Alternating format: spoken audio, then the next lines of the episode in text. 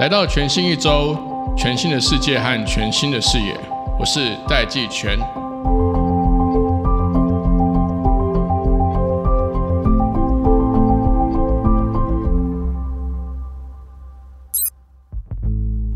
我们今天邀请到 t a p a y 创办人庄凡杰 Steven 来到节目中。不管 t a p a y 还是 Steven，有两个非常重要的特点，我想先跟大家分享。第一个是 t a p a y 其实采取了一个跟其他的新创公司进军日本很不一样的策略。虽然这间公司技术非常强，但他们反而是跟着客户的脚步走，是反而是从生意的角度去跟着台湾的客户一起往日本的市场去移动。这个和过去我们所了解到的有一些台湾的，甚至是独角兽在日本落地的独角兽，是从技术切入，然后试图在日本发展新市场的模式是非常不一样的。另外一个，我还观察到这个 Steven 他的个人特质，Steven 他的工程背景，我觉得他在思考事情的时候，其实虽然他是以很商业角度的方式在思考各项的商业决策跟判断。可其实都可以在访谈中可以感受到很浓浓的这个逻辑清晰的这个特质存在。那希望今天的节目大家会喜欢。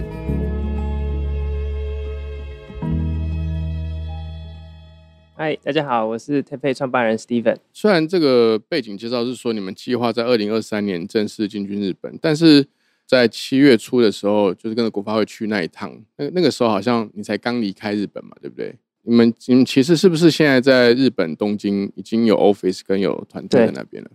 其实我们日本办公室在二零一九年就设立了，哦，就设立了。对，那那时候就刚好设立完，然后正准备要筹划的时候遇上了疫情，哦所以，OK，整个计划就有点要调整。呃其实没有终止，但是就比较缓慢进行。对，因为疫情变成说往来的这个这个通商，因为日本还是很习惯面对面，对对对，对这个就会比较比较憋慢。我想要先跟你请教说，当初为什么会想要选择日本作为一个积极投资的地点？嗯不是新加坡，也不是大家说的印尼。呃，其实我们想要选择日本市场，很关键还是解决我们客户的问题啊，对就是第一阶段要做的是把台湾的商店带进去日本。现在很多的新创，很多的电商，他们产品其实是很有特色竞争力的也很有创造力的，其实也很不一样。那他们也希望在这个日本可以卖他们的东西，对那再加上日本的消费力比较高，也蛮愿意付钱，所以现在我们的客户就有很多其实想要到日本去发展。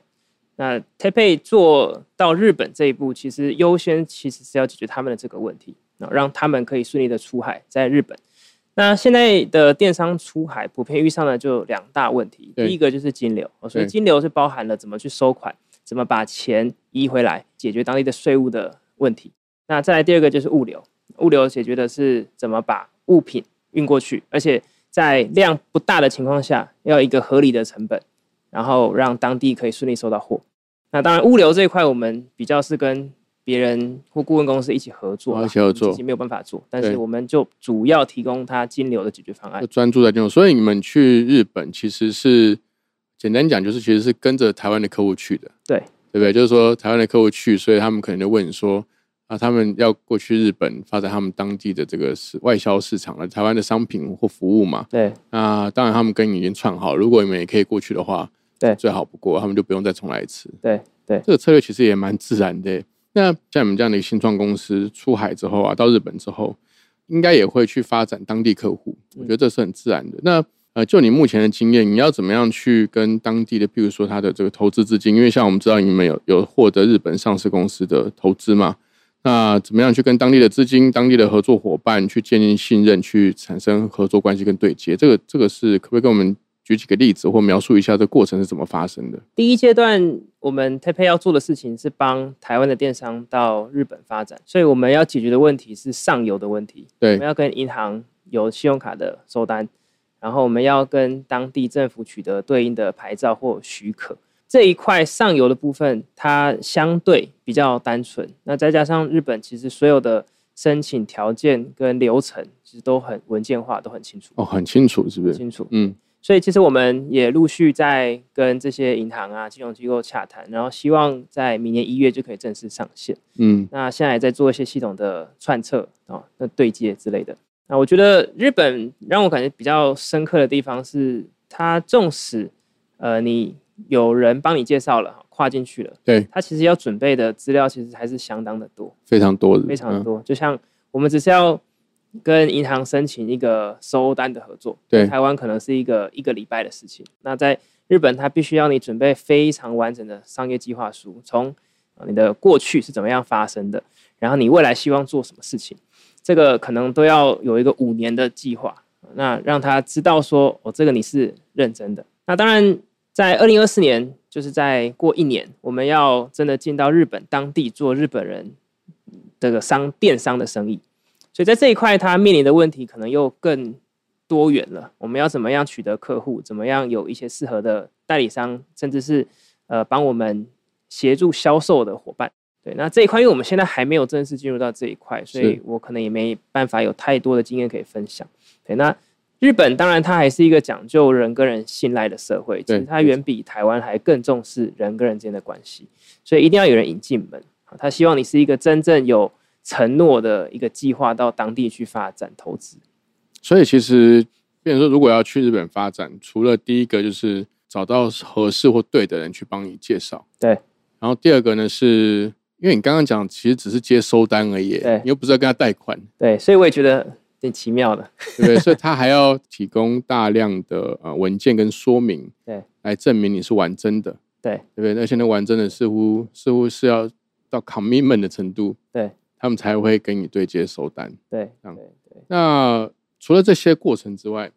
你有没有遭遇到什么挑战？譬如说，因为因为其实当然日本，当然这几年已经开放很多了，但以前大家其实会说日本好像对外国企业是比较排外的，嗯，然后再加上虽然他们对台湾人很友善，那你们当时有没有碰到这种呃认知上或期待上的落差？有没有碰到除了你刚刚讲的这个这个作风，就是文化作风以外的挑战？日本本身它因为这个地大物博，然对后里面基本上是一个蛮内需就可以满足自己国人需求的一个地方，一个市场，所以他们自然而然就形成了一个自己文化的生态圈。嗯，呃，像支付来说，他们的支付的整个后面的骨干，虽然你到日本去看，很多人也是用 Visa，很多人用 Mastercard，可是如果你试着拿你的，比如说 Apple Pay 绑台湾的 Visa 卡，你去感应看，基本上是不会不会通的，不会过的。对，不会过的。哎、可是我这次去我用 Google Pay 是可以的、呃，应该你是在那种比较机场或是外国人特别啊 s ，OK u 的 OK 地方。 OK，简单来说，它后面的系统，它走的是 Visa 自己当地 JCB 自己的 ID 的，对它其实 ID 系统是属于 JCB 的一个子系统，对，所以它可能就表面上看起来很像，因为 Visa、Master 在那边耕耘也很久了，不是过他们也做了一些妥协，所以在当地整个背后的清分算系统跟国际上还是有一点差异的。那这个当然支付以外的东西可能更明显。那日本人本身对于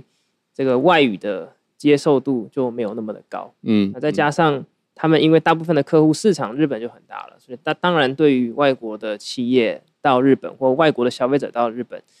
呃，如果除非啦他是旅游，否则一般接受度，三说实在的，这不他们的主客群。这蛮有趣的，因为这样说起来，其实的确支付这种行业嗯，大部分都是内需，就是说都是满足 local 市场的，所以通常都是 local 的企业去发展支付，不管是对 local 银行啦，甚至 local 的这种呃 money service 的这种厂商。那 TapPay 进到日本，一开始当然你说这个是跟着客户去，但其实这个也会强迫你，或者是一方面它会让你们必须要融入当地的这个生态，所以会发展出新的 know how。但我这边看到的另外一个点是，其实日本这样子比较闭环，或者是比较呃怎么讲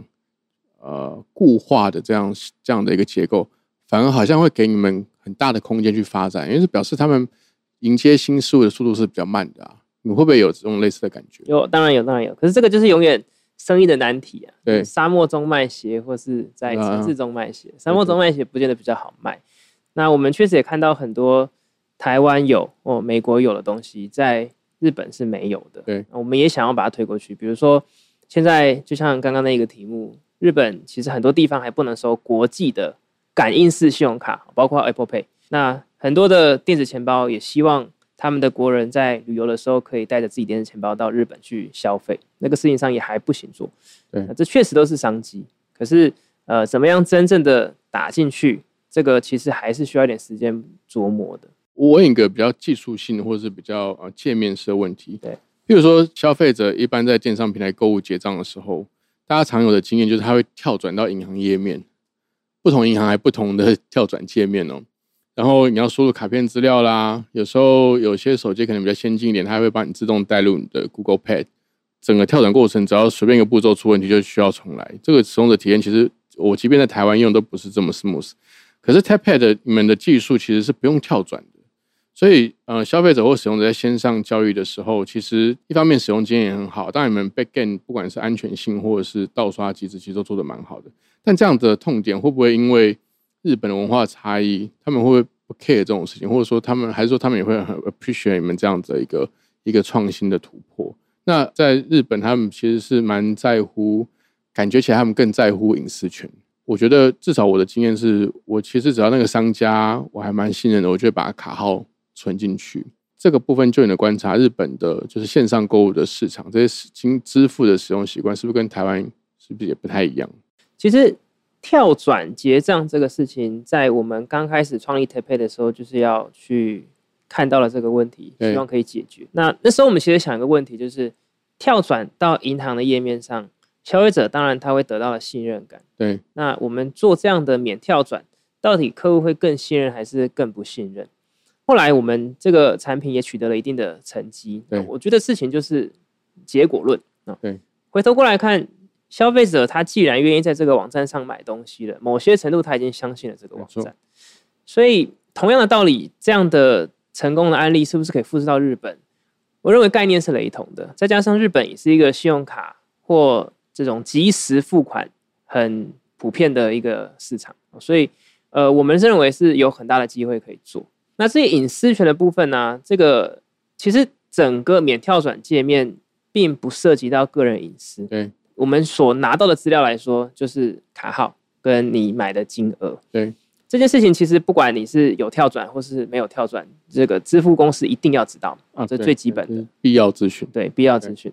那但是我觉得刚刚社长提到的隐私权的部分，可能更多是在我们有一个很完整的风控系统，对我们会去抓盗刷，避免商店因为盗刷攻击而损失嘛。哦，这反而是保护商家的机制。对，这反而是保护商家。嗯，但这个技术呢，它本身就收集了相当具有识别力的资料，哦嗯包括了可能是有它的装置，可能有它的行为，可能有它的呃交易的这个历史资讯。嗯，嗯但我们其实有做一件关键的事情，是做去识别化。啊它我们要识别，可是我们并不用知道他真的是谁。因为对我来说，我只要知道，比如说这个手机号码过去做些做了哪些交易，但我并不需要知道这个号码到底是多是少谁。我只对要有一个可以识别，让所有每次来都是一样的这个识别码。哦，我就可以做到我们的风险侦测。那我们做这个目的，第一个我们不拿原始的资料，嗯其实很多的客户他也有在接受海外的消费者，有可能有欧洲的，啊、有美国的，其实这些国家的这个隐私法规其实是更严格的。嗯嗯那啊当嗯，然，我们为了要满足他们，我们也不断的在精进这些隐私保护的一些资料处理方法啊。所以，其实现在整个 t a b 系统里面跑的并不是原始资料，而是经过去识别化的资料。好，这我我有两个细节问题想要再多了解一点，也就是说，你们你们去判别盗刷的时候，其实是判别它的某一些 pattern，对不对？对对对，譬如说他可能以往都是在这个 A 门号对刷，怎么突然跑到就 A 门号搭配的 A 的手机，就是 A 手每一个手机都有个 machine number 嘛，对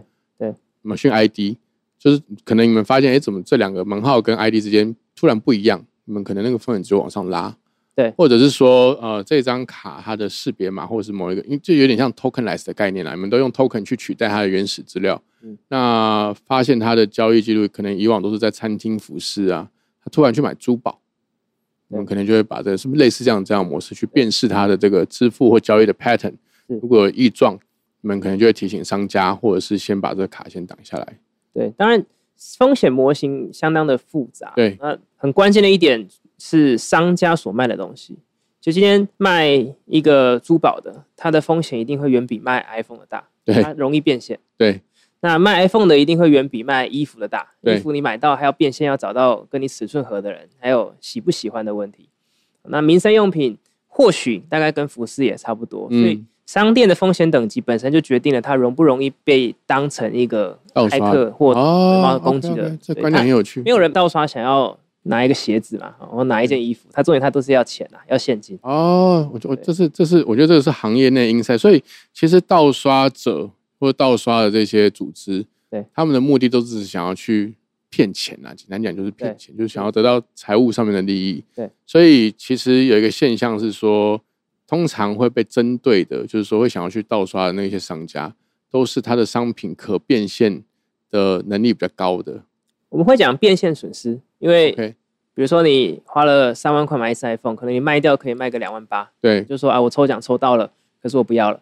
但如果你买了一个三万块的，比如说呃衣服好了，你卖掉可能剩下五千块了。很难买，而且很难买而且这个时间成本又很高。对对，或者说体积太大了，像卫生纸这种体积那么大的东西，你要卖，就人家会觉得说我旁边超商买一下，哦我不想这么麻好烦。对对。对所以这让我想起来，PayPal 他们当时刚创办的时候，这些这些机制都没有，他们每天都要赔上百万美金诶，是嗯因为银行也不付，商家也不付，所以就 PayPal 自己吸收。对，那所以后来他们才为了要降低这个呆账、这种盗刷或者这种呆账损失，他们才提高他们的这个风险的这个集合机制。对但现在的这个生态是不是变得比较偏向保护消费者？就是说，如果有盗刷的话，其实银行都会尽量把钱都退给消费者，但是买单的就变成是商家要买单嘛。是这个是取决于呃交易的过程，就商店它可以选择用传统的跳转的方式做结账。那当然，它的问题就是它会掉单。对，其实光这个简讯验证大概就产生了十八个 percent 的订单流失。这么高，对，它从我们的后台数字来看，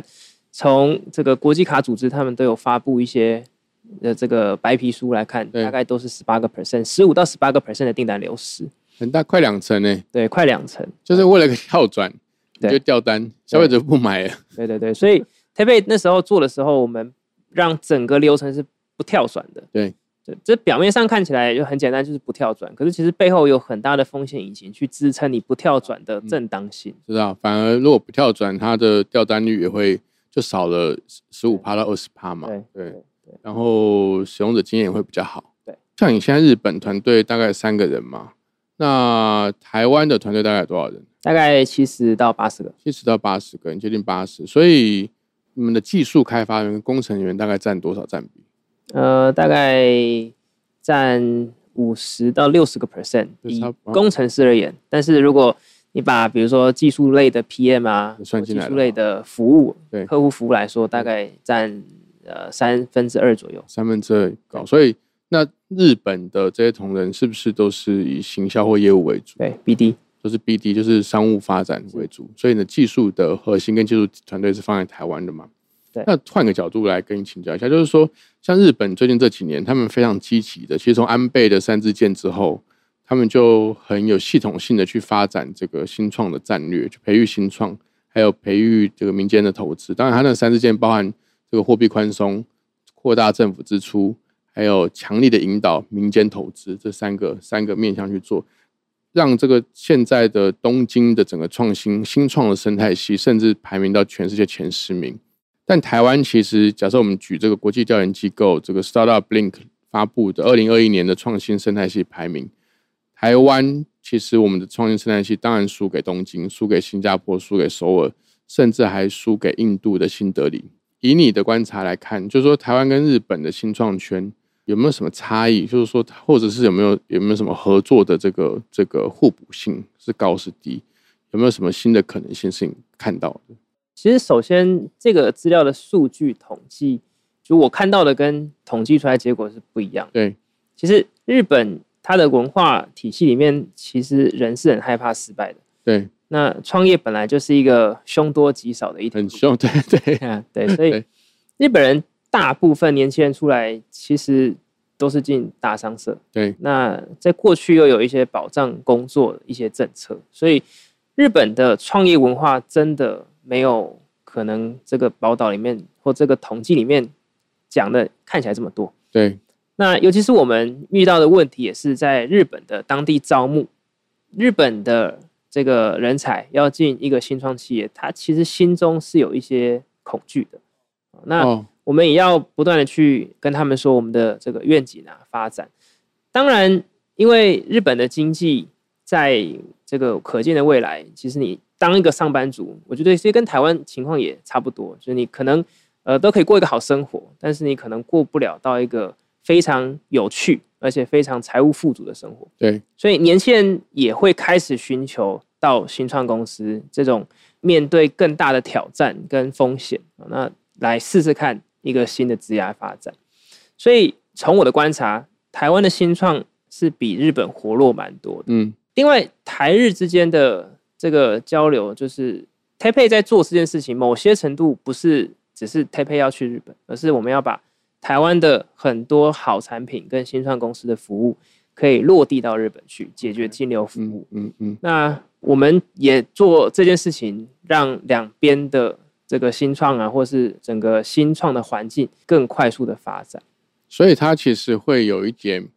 像是把台湾的新创带进日本的味道。当然，我们没有办法懂全部公司的运作，对所以我们就主要是 focus 在电商或是对生活类服务这些有需要最后一里路需要金流的公司。你自己是工程师起家的，对不对？嗯，对。然后现在这个公司发展到已经可能要不了多久就会超过一百人。你现在还会写还会写 code 吗？其实不太会了，嗯很少。对，不太但会这个中间那个转换，你自己心境上或者是工作上的转换，会不会让你觉得不适应？还是说有没有什么新的 finding 在过程不中？是你不会啦，其对实因为刚开始确实，我跟呃我们口方的一起创立这家公司对，然后刚开始其实工作是我写后端，然后我们口方的写前端短，端那慢慢发展，我更倾向去跑业务了。对然后整个后面的技术就让他也兼技术长去完成这嗯件去事完情。成，对对然后我本来就在学校就本来是一个我电机的，可是对我常常也去修很多经济啊，或是比较管理相相关的嗯、管理商业相我关对这个还是有兴趣，是所以呃不会不适应啦。其实我觉得这个可能是我真正希望做的事情。嗯嗯嗯，长期发展也希望发展的的专业跟领域，对，其实现在的创业或是这个新的生意的发生，大致上都跟技术脱离不了关系。对，对越来越，多都是这样，所以有一定的技术的这个 insight，在看未来的商业发展，可能会可以更有一些突破性的发展。对，不然其实生意它就是一个 trade off 嘛，所以技只有技术可以改变那条 trade off 的那个线。就改变新的这个不管需求或供应的方式啦，对成本架构啦，其实就是就是熊彼得说的破坏式创新，都是从技术开始演变的啦。是，好，今天非常谢谢 TapPay 的创办人 Steven 来到我们节目上，希望很快有机会再邀请 Steven 来跟我们多聊一聊日本的进展，还有日本新的发展。谢谢好 Steven，谢谢大家。谢谢，谢谢。